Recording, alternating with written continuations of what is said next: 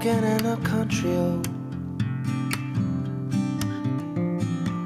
And I've been chasing after my shadow. Welcome back to the Camino Podcast, episode 61. I'm Dave Whitson. Nobody asked me my name. Two years ago, Rebekah Scott of the Peaceable Kingdom in Moratinos and two time guest of the podcast announced an upcoming publication by Laurie Dennett related to her experiences during some of the key moments in the Camino's resurgence over the 1980s and 1990s. I immediately reached out to Laurie to express interest in getting her on the podcast. Well, her book was delayed, then my podcast was delayed, and then those two years gradually slipped by. Sometimes, though, things end up working out. As I finally returned to the podcast in January, Laurie's book, Waybread, Memories of the Camino for the Onward Journey, had just hit the virtual shelves. I may have been the first person to get a copy. Rebekah hadn't even started promoting it yet, and I devoured it across two sittings. I'm excited about every topic that I devote a podcast episode to. That's one of the advantages of doing this as sporadically as I do. There's plenty of time for the interest well to refill, and no special pressure to churn out new material. But this is the kind of episode that really gets me fired up the chance to engage with living history, the people who were there before the modern boom, before the crowds, before the comforts and commodification. Laurie was there. You may already be familiar with her walk to Santiago in 1986, as she wrote about it in her pilgrimage memoir, A Hug for the Apostle, some 36 years ago. Her new book, Waybread, is a collection of essays and speeches that Laurie wrote and shared over the years, and it offers a window into those formative times.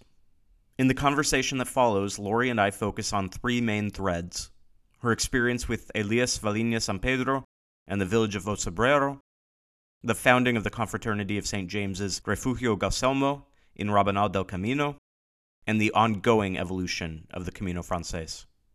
Laurie and I spoke at 9:30 a.m. this morning Portland time, and I'm recording these final pieces at 5:30 p.m. Pacific. If I don't blow anything, I'll have this live within an hour after this. A Sunday very well spent. I hope you enjoy.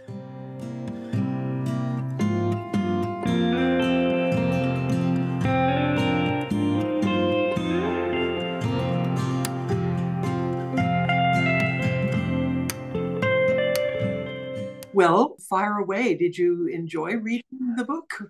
Yeah, absolutely.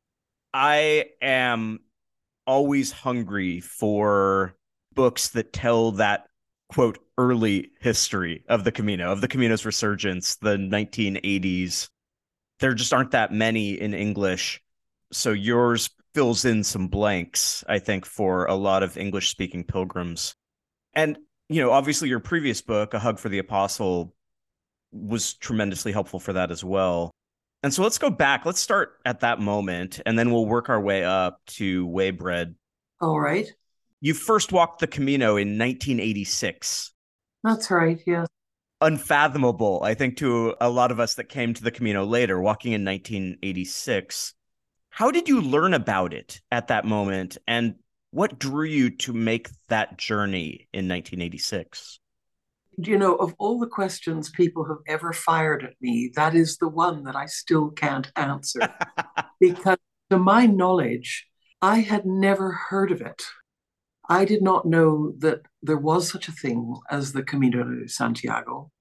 I had a boss who went to Santiago, the city, on holiday and came back raving about it to all of us in the department. But I did not know that there was a pilgrimage route to it. And it was a, a, kind of inspiration. I don't, I can't really explain it.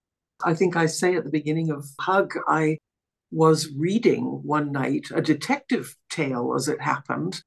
And I suddenly, it was as though a light went on in my head. I suddenly dropped the book and thought, I must walk to Santiago de Compostela. And I thought, where on earth is that? You know, and I did broadly know it was in Spain, the city, but I didn't connect any more about that. And I resumed my detective novel and thought no more about it.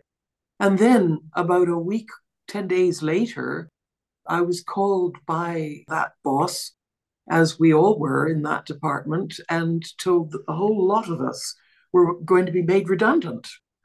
And the company had hit the rocks, and we were each going to be able to walk away. We were being asked to walk away with a year's salary, tax free, and just disappear, basically, just just leave. Wow. And something niggling at the back of my mind said, but that midnight idea that you had, what was that all about? So I then did try and find out something about Santiago de Compostela and found that there was a, a walking route to it.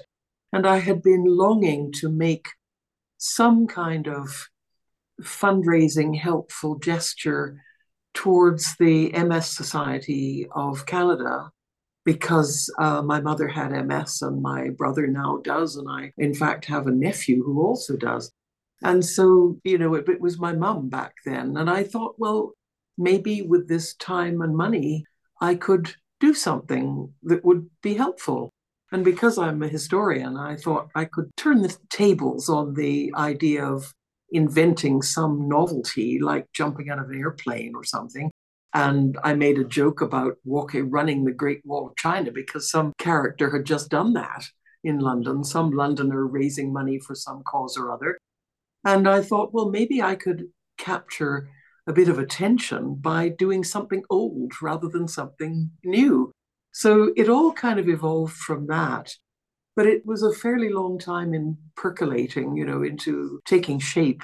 And I had a great stroke of luck when I went back to Toronto at Christmas in 1985 and discovered that the man who ran the Spanish tourist office, the Spanish consul, actually came from La Coruña and had walked to Santiago as a university student. And of course, he, you know, greeted me very effusively and said, Well, let me tell you all about it, kind of thing. So from there on, it was definitely something I wanted to do. And it was a question of talking other people into helping me do it, you know, helping me achieve it. First of all, the MS Society of Canada. I thought they're going to think I'm mad, but in fact, they didn't. The woman who said yes to that project is coming out here this spring in May to walk the Camino Portugues, and she's going to come and visit me here. So that was pretty wonderful. And then my father's old radio station. I went in to talk to them, expecting them again to say, well, nice idea, but not quite our thing. Whereupon they said, great idea. And his old colleague said, yeah, you can phone in to me a couple of times a week and we'll field the calls and we can make it a fundraiser for MS where people just send a donation to the MS Society. So it began like that. I never dreamt that it would go farther than that. I thought I'd do it, come back to London and start looking for another job, basically. Well, famous last words. so it's funny how it goes from being unfathomable to inevitable in almost no time. Yeah. Well, I think one thing that helped was that I never asked anybody to help in a financial way. Mm. I always said, look, I've been given this chunk of money. So if I do a fundraiser for MS, I'm not looking for sponsorship. I can sponsor myself. What I want you to do is please promote what I'm doing so that people who are interested in what I say over the radio then sit down and write a check for MS. I don't want to see a penny. And I never did and never did on either of my subsequent journeys either. So I'm really pleased to say that I did through those three long walks to Santiago, Rome, and Jerusalem. I don't know whether you knew I'd done the other two as well, but together the three of them really did raise quite a significant amount, and I was very happy about that. Uh, you know, it was the, what made it all seem worth it to me. But of course, after Santiago, I never viewed the whole thing as just a fundraiser again. In fact, by the time I was halfway there, I had ceased to view it as just that. It became very personal and very much a life changer. So here we are 30 odd years later, you know? Yeah. As you say, 30 odd years later, you had a chance to see the Camino in a moment in time before all of the changes were brought upon it by the popularity of the resurgence. Yes, I did. I did. And that is pretty amazing when I contemplate how it has changed, when I remember what it was like. You know, some of the distances were enormous because there was nowhere to stay, nowhere to buy provisions or even find a fountain in some stretches. And you kept going because you had to keep going. The alternative was lie down at the side of the road um, because there was nothing there. The local folk were as wonderful then as they are now, as they continue to be. But there were perhaps a quarter of the albergues that exist today.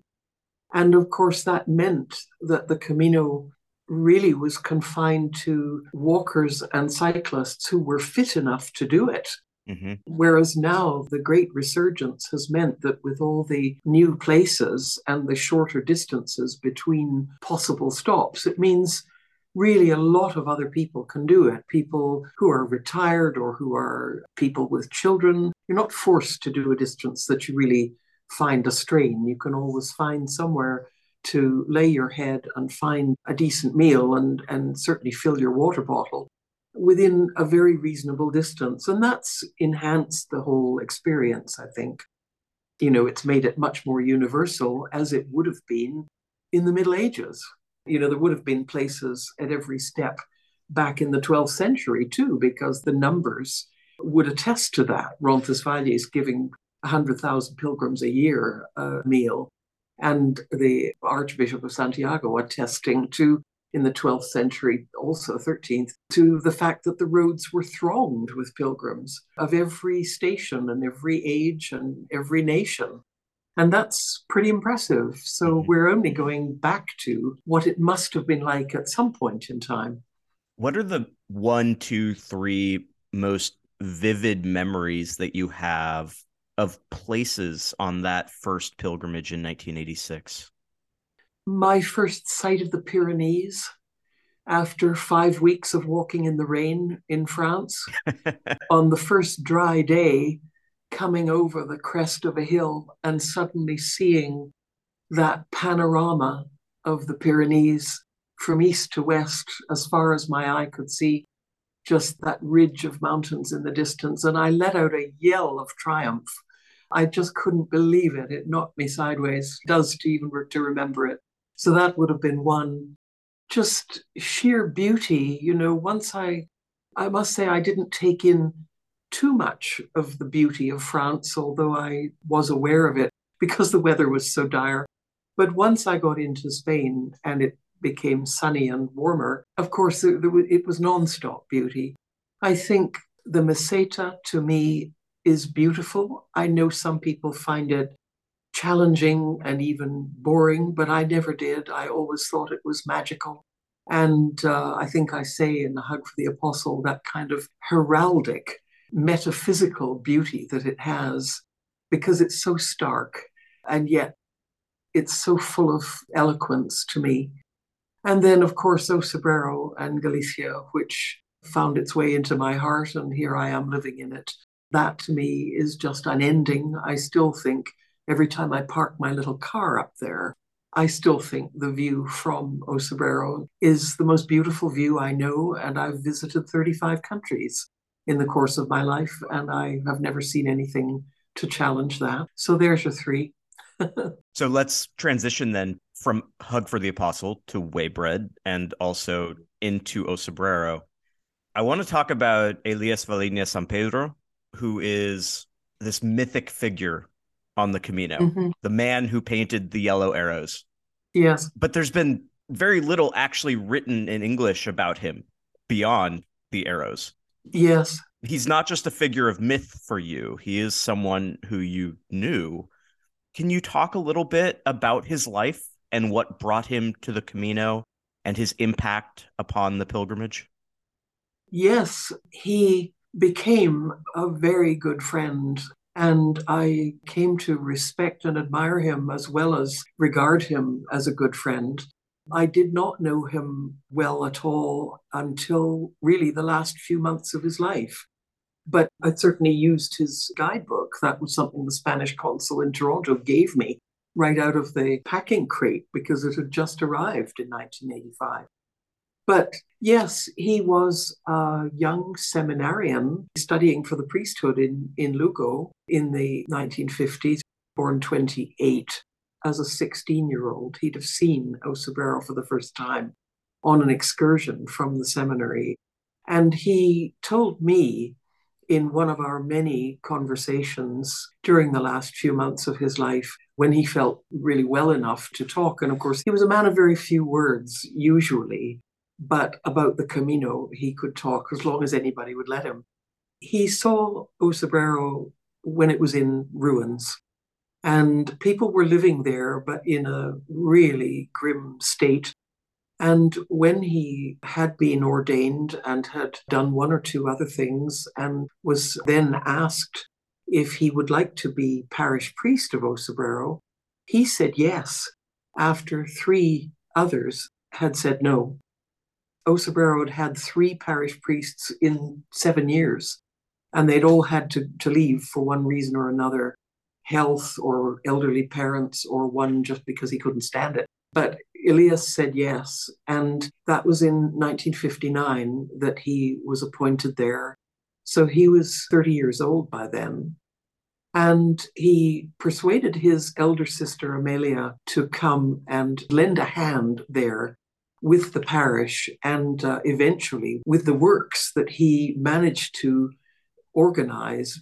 He managed to get the Ministry of Patrimonio interested in restoring the place of Bellas Artes and Architectura and so on. And in 1962, he got two very famous people, Manolo Chamoso Lamas and another man, Pons Sorolla, to undertake to do an archaeological excavation in O and then to repair the church and hospederia, the old monastery as it then was, because they were both falling to bits. They were in a dreadful state. But along the way, he persuaded them also to take over the pallozas, the Celtic constructions in which families were still living, and to give the families modern houses with running water and sanitation, which there had not been in O Cebreiro up to then. So it was really primitive, and all of a sudden, these folk were offered houses, and they and the pallozas were then taken over by the Department of Bellas Artes and repaired. The roofs were repaired, and they were repaired, and everything in them was conserved, and one was turned into a kind of ethnographic museum. The others were really used for store, and one eventually became the first pilgrim refuge in O Cebreiro once Elias actually got going and pilgrims began to come. He turned that into the first refugio before there was an albergue. And so he, from 1959, he dedicated his life to O Cebreiro. And at the same time to reviving the pilgrimage route that ran through O and had been its reason for, for existing for so long. It was a settlement even before the Camino, but the Camino, in a sense, gave it such life as it had for centuries. So at the same time as he was doing all of this, he was carrying out his doctoral research on the Camino, walking it and studying it in documents for a, a doctorate that he, that he gained from the University of Salamanca, one of the great universities of the Middle Ages. And he published his thesis in 1967 in the midst of all this work. Nobody ever knew when Elias ever slept. He was quite remarkable that way. But uh, he did have this remarkable appetite for work.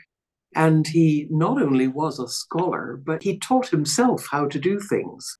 He was a great tree planter, he was a great wall builder.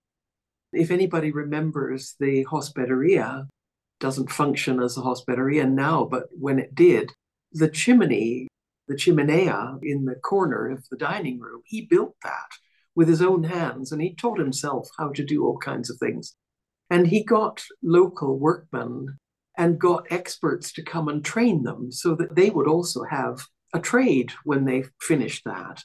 And there are still people around today who learned that trade from somebody in the course of building the hospederia, of rebuilding things. electricians and bricklayers and stone wall builders and roofers and so on. I think one of them even worked on this house. But anyway, so that was Elias, but he produced his very first little guidebook to the Camino, tiny wee book called Caminos a Compostela in 1971. And it was intended to fit into a pilgrim's pocket. And it consisted of just the information that a pilgrim would need to walk from place to place. But the Camino was not waymarked then, apart from a few stone markers which the Franco government had put up in 1948, because that was the first holy year since the Civil War, and they did try to, to do some reparation then. But the yellow arrows didn't happen until 1982 84. So Elias produced this little book. And then, with the approach of the Holy Year in 1982, the uh, Ministry of Tourism asked him to organize teams of scholars along the route to do some maps to scale. Now, he in fact drew them all, but he amplified the text of Caminos a Compostela and got other people to check it and so on. And they produced what we now call the big red book, the big fat one, which was almost square, not practical for a pilgrim at all, but it did have maps in it. And then in 1985, the ministry renewed that, that request that he bring it up to date, but altered the format so that it was the long, thin red book with the long maps that you could read from bottom to top as you went along. And they would just fit in a big pocket, put it that way. And then, of course, his last guidebook, the one that I helped with just getting it through the press after he died in 1989, that was published by Galaxia in um, 1992 for the holy year of 93, really. And um, it was quite different. And the maps are to scale in that one. He recognized that maps to scale were very necessary. And then after that, another friend and I got his cartography published as a separate volume and that is now really a historic document because it was to scale and his hand drawn maps. They're very beautiful. That was actually published in the UK because we couldn't find any publisher here in Spain who was prepared to pay that much to do it in five colors and who could have done it. Really needed an expert cartographer, and we found one in the UK to do that. So those are the books. And, you know, his life was shared between the parish where he attended the local folk with great devotion, and they remember him with tremendous affection, and pilgrims who did begin from the mid 80s to materialize in the way that he had dreamt that they would. And he loved to talk to pilgrims. I mean, really, after God, he loved pilgrims. he, he was never too tired, even when he was ill he was never too tired to talk to pilgrims, and he always wanted to know about their journey and how they were finding it and just their impressions generally. So anyone who ever met him won't have forgotten him. Do you get a sense of what drove that passion for his work on the Camino? Was it an extension of his passion for O Cebreiro that by bringing back the Camino, he would ensure the lasting success of O Cebreiro, or was there something more there? Well, yes, of course there was. The man was a priest, you know. okay, fair enough. and to him, the pilgrimage was very much a way of faith. But I think, in fact, I know he saw it in an absolutely universal way. Of course, he was a Catholic priest, but he saw the pilgrimage as universal. And he recognized that it would be as true an experience for someone of another faith or even of no faith, because I think his real faith was in humanity as people who see God in another person. And I think he always did that. He had that wonderful breadth of vision to see anyone, any pilgrim, any villager, no matter how educated or uneducated, or whether he got on with them or whether they didn't, he saw that person as a brother or a sister. And I think to him, that was what the pilgrimage was all about. And that through that vision, people would then discover their own faith, not his faith, but their own faith. They would find a deepening of that. And of course, it has been a, Christian pilgrimage and a Catholic pilgrimage for centuries. But I think Elias was a he was a visionary in many ways, and he, of course, saw it that way, but that wasn't all he saw it as. I think he foresaw many of the things that pilgrims today seek, and he knew that people would come who did seek that. I think his longing was simply to get people to experience the Camino and find their own way to either God or whatever their interpretation of God was, or a humanistic interpretation, and take that home with them and live it. And that is how he saw the Camino being worked out in society, making the world a better place, if you like. And his great friend, I do quote him in Waybread at the end of chapter 11, the one that says is about the Camino 2000 years. Where is it? Where did it come from? Where is it going? I quote another dear cleric, Don Jose Maria Alonso of San Juan de Ortega, who spent decades there receiving pilgrims and dishing up garlic soup every night and just sitting them down to talk, not so much with him, but with one another. And when a film crew asked him what on earth he was doing this for, you know, what do you get from this kind of thing? He said, Oh, I'm just changing the world one by one by one. That's all.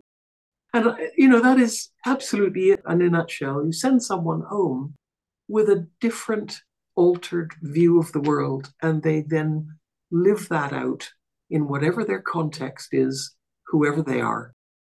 And I think that is a very important thing. I don't know a political party or a cause that could claim as much as that. Beyond Elias, you also have this long relationship with O Cebreiro. And as you said, it's a remarkably evocative place. Every pilgrim who has ever walked through O Cebreiro has been struck by the magic feeling that permeates the air. For those of us walking through, we just get this snapshot. We get this brief glimpse at a village. And often we're mostly interacting with the surface level pilgrim services aspect of the village we're seeing it at a very busy moment. You see O Cebreiro from the vantage point of decades being there in the off season. You understand it on a level that those of us only passing through never could. What is it like to live in a village like O Cebreiro? What is the life of the village like? Gosh, well, first, let me clarify I don't live in O Cebreiro. I live about two and a half kilometers down the hill in a hamlet called La Laguna de Tablas. And there are nine people living here, including me. we have lots of cows, dogs, cats, chickens, you name it. I have very, very nice neighbors. O Cebreiro, out of season, is very magical. People see the best of it in a way if they can come in the late autumn, winter, early spring when there are not that many people around.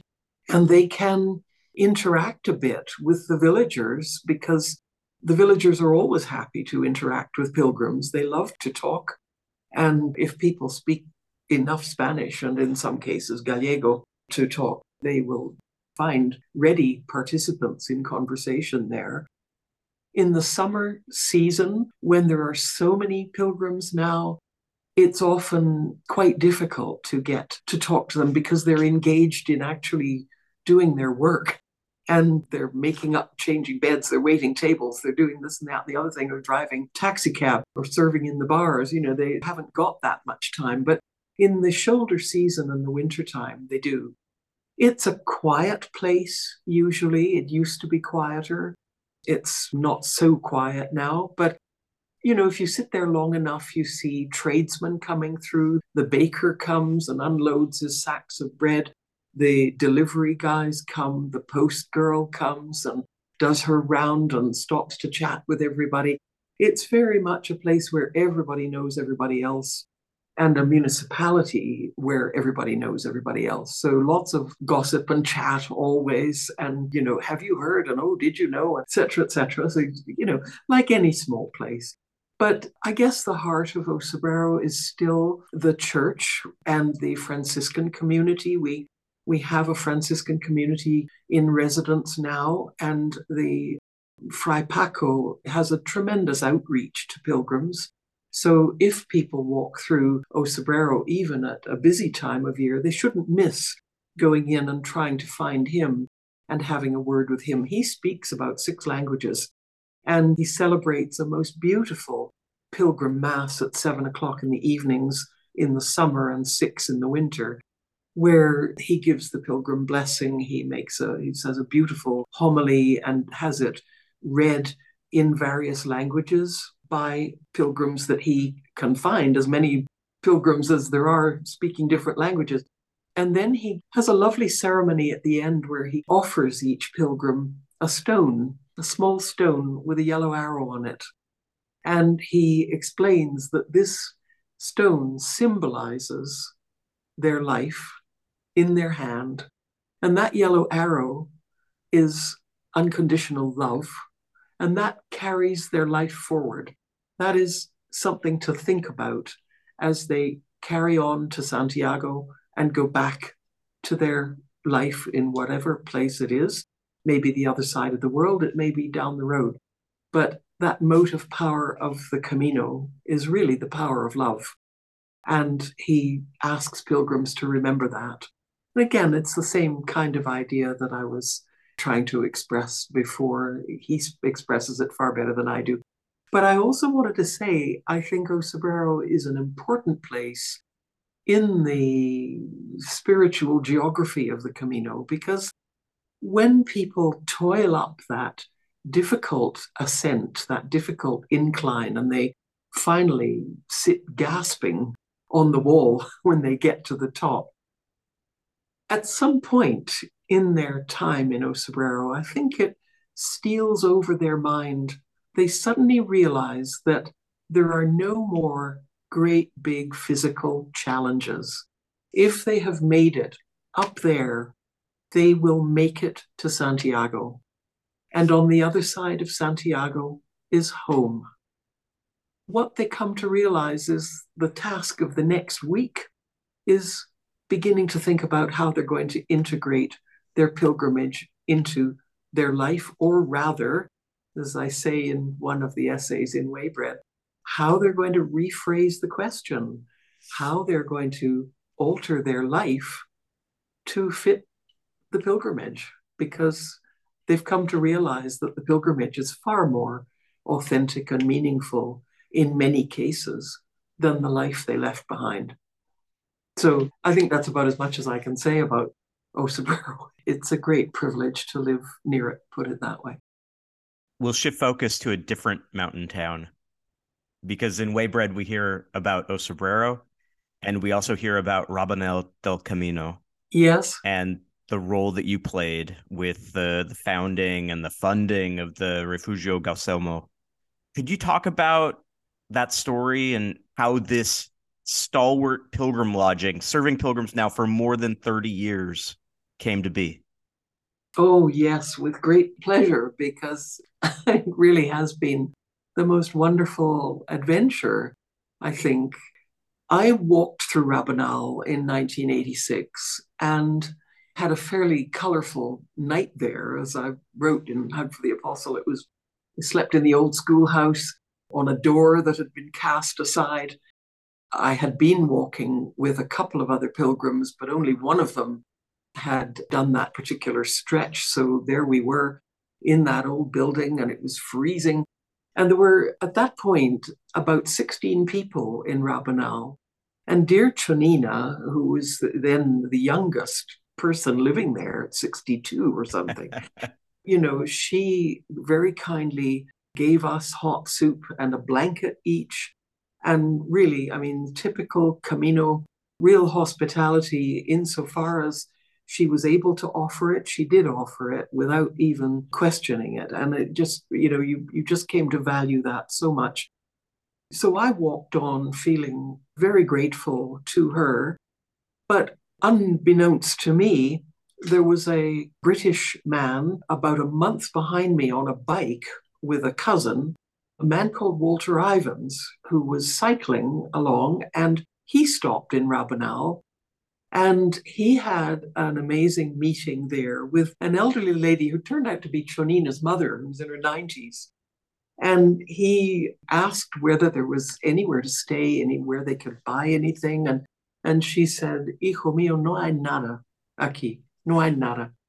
And Walter bicycled on, remembering that, just echoed in his mind. And in Waybread, there's a chapter six is a transcription of an event that later on a number of us in the confraternity did where we talked about those origins of Rabanal, and Walter's own words are there, so I won't spoil that.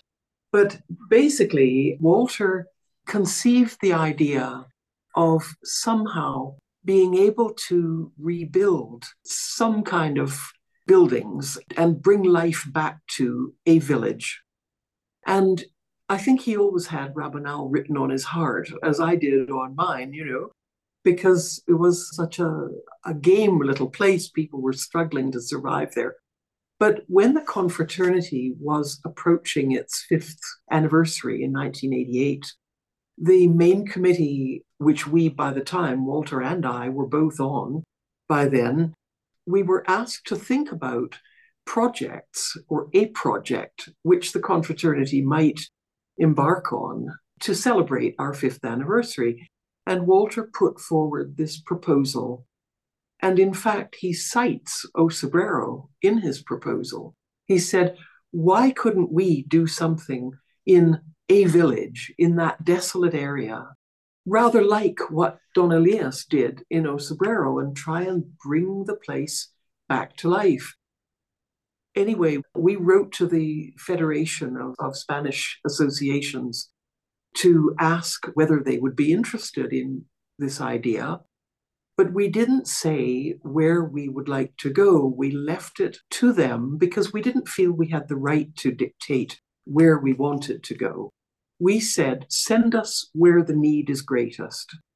And in fact, they took a year, but they turned around and sent us to Rabanal. And we were thrilled. So Walter and I and another colleague called Paul Graham were the first members to be sent out to have a look at the building that someone out here in the Amigos of El Bierzo had talked the Bishop of Astorga into letting his association and ours fix up as a pilgrim albergue. He's a Monsignor now at the Basilica of La in Ponferrada, Don Antolin, and he met us and took us to see this building along with several others that the same builder had fixed up. And he was proposing that we would raise the funds to do the building and they would organize the building works and this builder would undertake them. And so we were, to be quite honest, frightened rigid at the sight of this ruin. If you've been through Gaucelmo, you'll have seen the photographs of what it was like before. In fact, in Waybread, there's a photograph of Chonina standing in front of it as it was, great big hole in the wall and the roof falling in and so on. Anyhow, we debated long and hard whether we should take on this project or say thanks, but no thanks. And we decided that really we had to go ahead. It was our Camino, and that place had our name written on it. So we went back to London and said, let's do it. And the rest is history. We then spent two and a half years fundraising, doing all manner of crazy things, some of them quite wonderful, some of them quite mad, a lot of them fun, a lot of them very hard work. But we had made our £50,000 commitment. We'd reached that in just under two years, I think. And the place opened from having seen it in March 1989 it opened its doors in October of 1991. So, so there we are, and it's still going. It's amazing. As an aside, I tend to focus mostly on text when I'm reading, but one of the amazing things about Waybread is the collection of archival photographs that you have featured in there. It's amazing. Well, I'm glad you think that. That's grand. That's grand. well, I think the chapter six, which is a transcript of what we each said in an event that we put on in 2002 in a church basement in London. Because we realized we had new members who didn't know anything about how Rabanal came about. Mm-hmm. And that was 10 years after it opened. And we thought we just cannot let that happen. So we just said we'll each stand up and talk about the part we played. And so there it all is. So if listeners want to know about it, there it is in our own words. There was no script. We just stood up and spoke. I mean, that's the value of Waybread writ large, which is all of these different things happened over the history of the Camino, but most of us have come to it far more recently. We don't know how it happened, and you tell the story. Well, yes, and Waybread is the product of my pandemic, in a sense.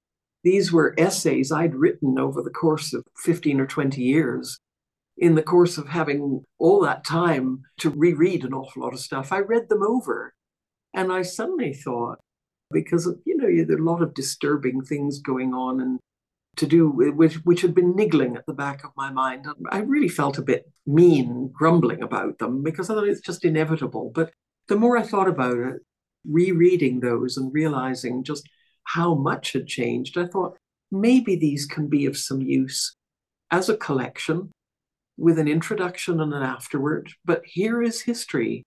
You know, there's a lot of material here that I know more recent pilgrims have not been exposed to, either because it's not available in English, or because they're too young, or because many of the people who enacted a lot of this have now passed away.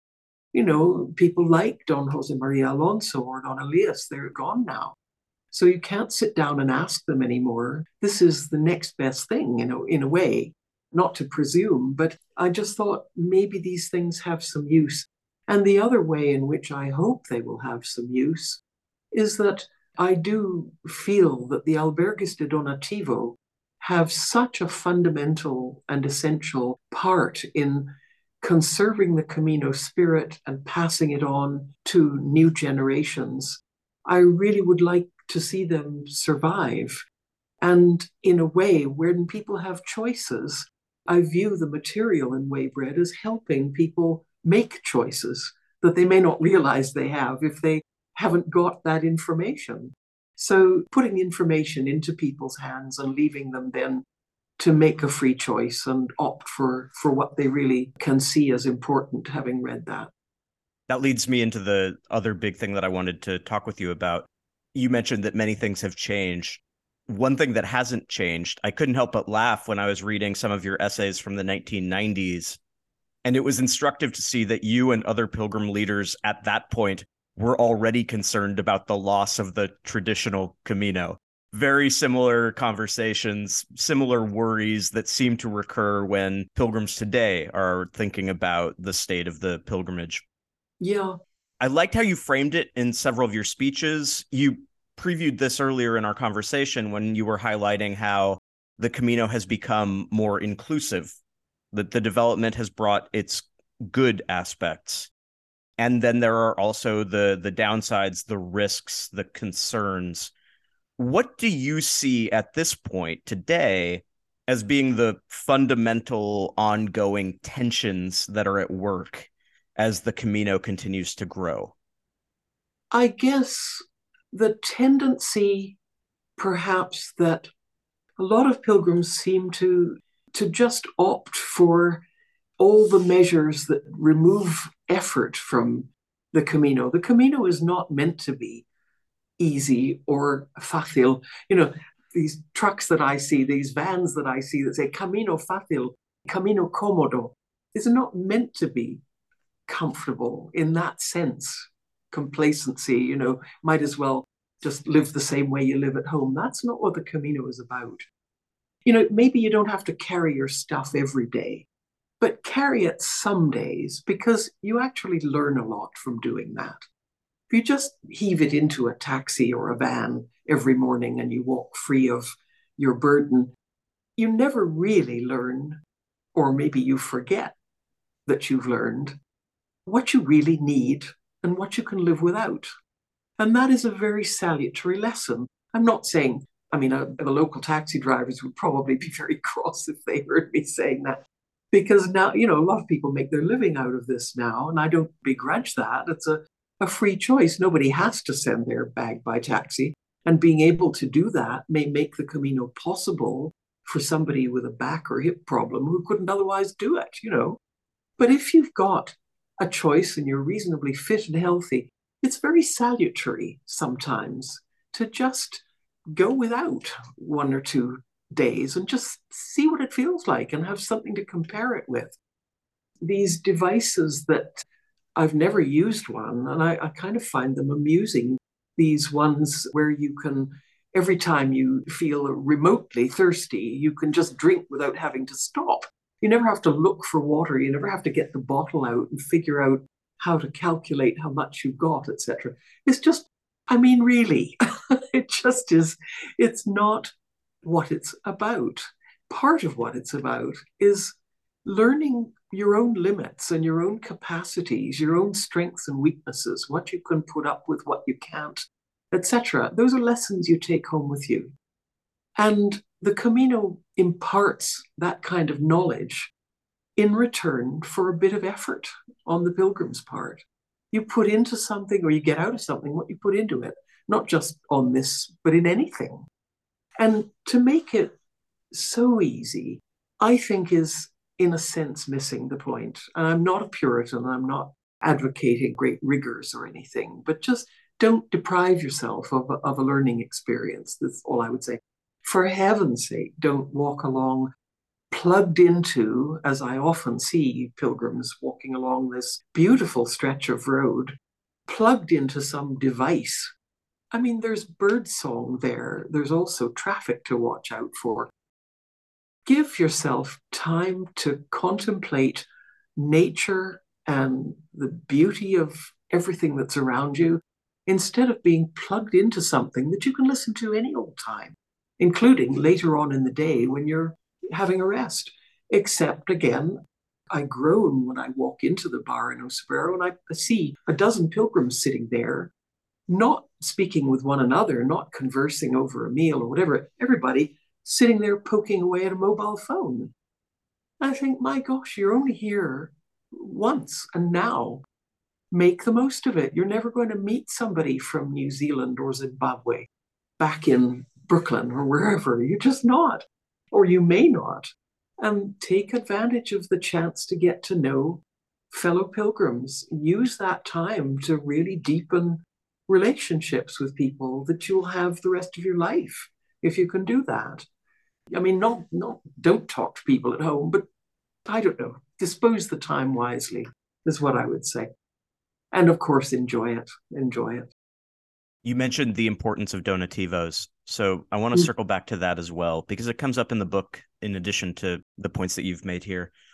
Why are donativo accommodations so important to the Camino spirit? I think because they are the continuing expression of the kind of hospitality that has sustained the Camino through the centuries. The people like Chonina in Rabanal, whose parents and grandparents, as she told me, always laid an extra place at the table. We're very used to having pilgrims come through and ask if they could sleep in the hayloft. And they were always allowed to do that. And if it was cold, they were invited to sleep by the fire. You know, the Donativo albergues don't specify a quantity, they welcome the pilgrim in. They take pilgrims in as guests, as brothers, as friends, and there is no mention of a price tag doesn't mean it's free. It means, you know, everybody gets to think about how can I contribute to this? How can I make sure that the person who comes behind me, the pilgrim coming along behind me in a week, can also stay here because it's sustained somehow. So, you know, what the Donativos try to do is invite people to think about, pilgrims to think about their stay. And I mean, inevitably, there are going to be people who have very little funds for whom a donativo albergue is a godsend. But if they feel that they want to contribute more than whatever they have, pick up a broom or, or a trowel and help dig the herb garden or something. There's always ways to help that are equally valuable. Money is not the definition of everything. And I think this attitude is a vision changer for pilgrims from developed countries where everything seems to have a price. There are some things that don't have a price because they are literally priceless. And hospitality of that traditional kind is one of them.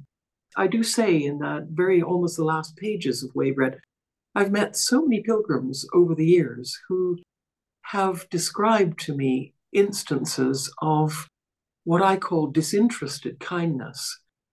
I won't even go into all the forms that that has taken, but it has made them reevaluate their view of how the world ought to work, not the way it does work, but the way it ought to work or could work. If others could capture that idea and act on it. And that pilgrim very often says, I am going to do that, pay it forward, or pay somebody's bus fare or somebody's coffee, or invite the chap who doesn't have to share with me, or something like that. It's an infinity of, of ways of expressing that hospitality. I think the Donativo albergues, which invite pilgrims to participate in the welcome and the stay offered to the next pilgrim, I think they're terribly important. And not only that, they also offer returned pilgrims a way of continuing to participate in the life of the Camino as hospitaleros or sponsors or people who can, you know, in Gaucelmo, if our washing machine breaks down, we put out a, an appeal and somebody will donate a washing machine in memory of someone or because they've had a rise that year and they can do it. The ways of expressing that kind of solidarity with the pilgrimage are infinite and take many forms, obviously, but I think the Donativos offer that.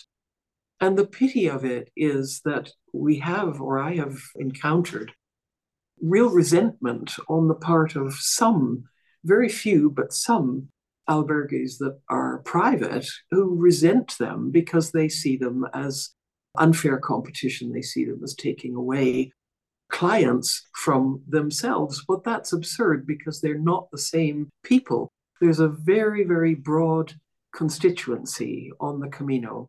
And people of an economic level who want a certain thing will find it. People who haven't got that should also have some choices and should also be able to do the Camino without necessarily having to budget extraordinarily for it.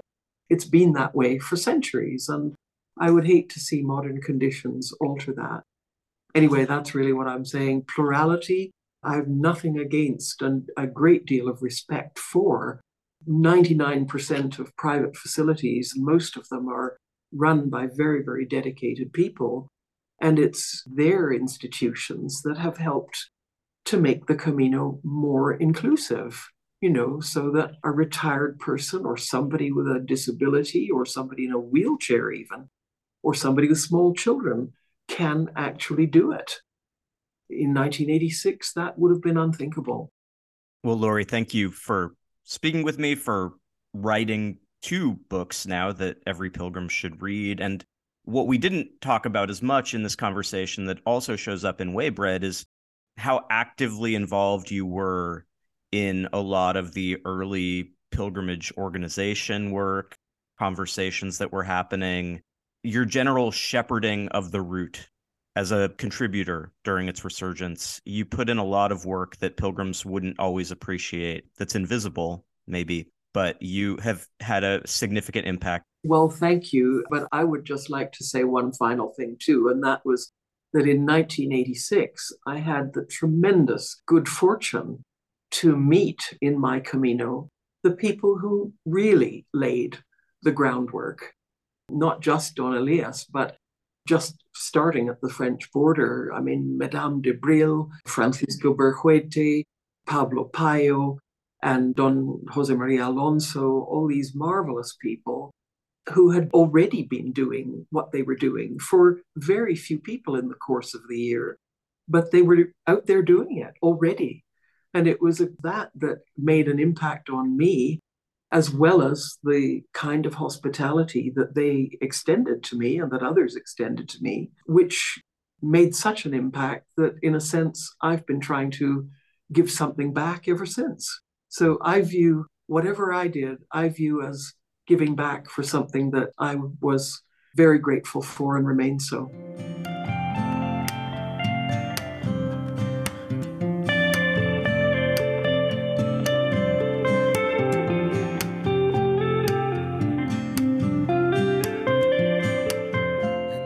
And I spent an hour talking, but we only scratched the surface of the stories included in Waybread.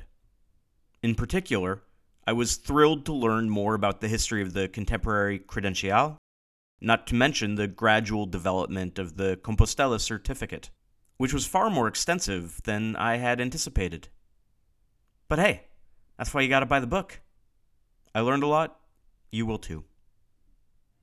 That's all for this episode. Thanks again to Laurie Dennett for spending an hour with me. You can find Laurie's newest book, Waybread Memories of the Camino for the Onward Journey, on Amazon.com. Her previous book, A Hug for the Apostle, is available used or in a new lavish edition from Words Indeed Publishing in Canada. All episodes of the Camino podcast can be found on Spotify, Google, Apple, and SoundCloud. You can reach me at CaminoPodcast at gmail.com and through the Camino Podcast Facebook page. Thanks as always for listening. Back again next week.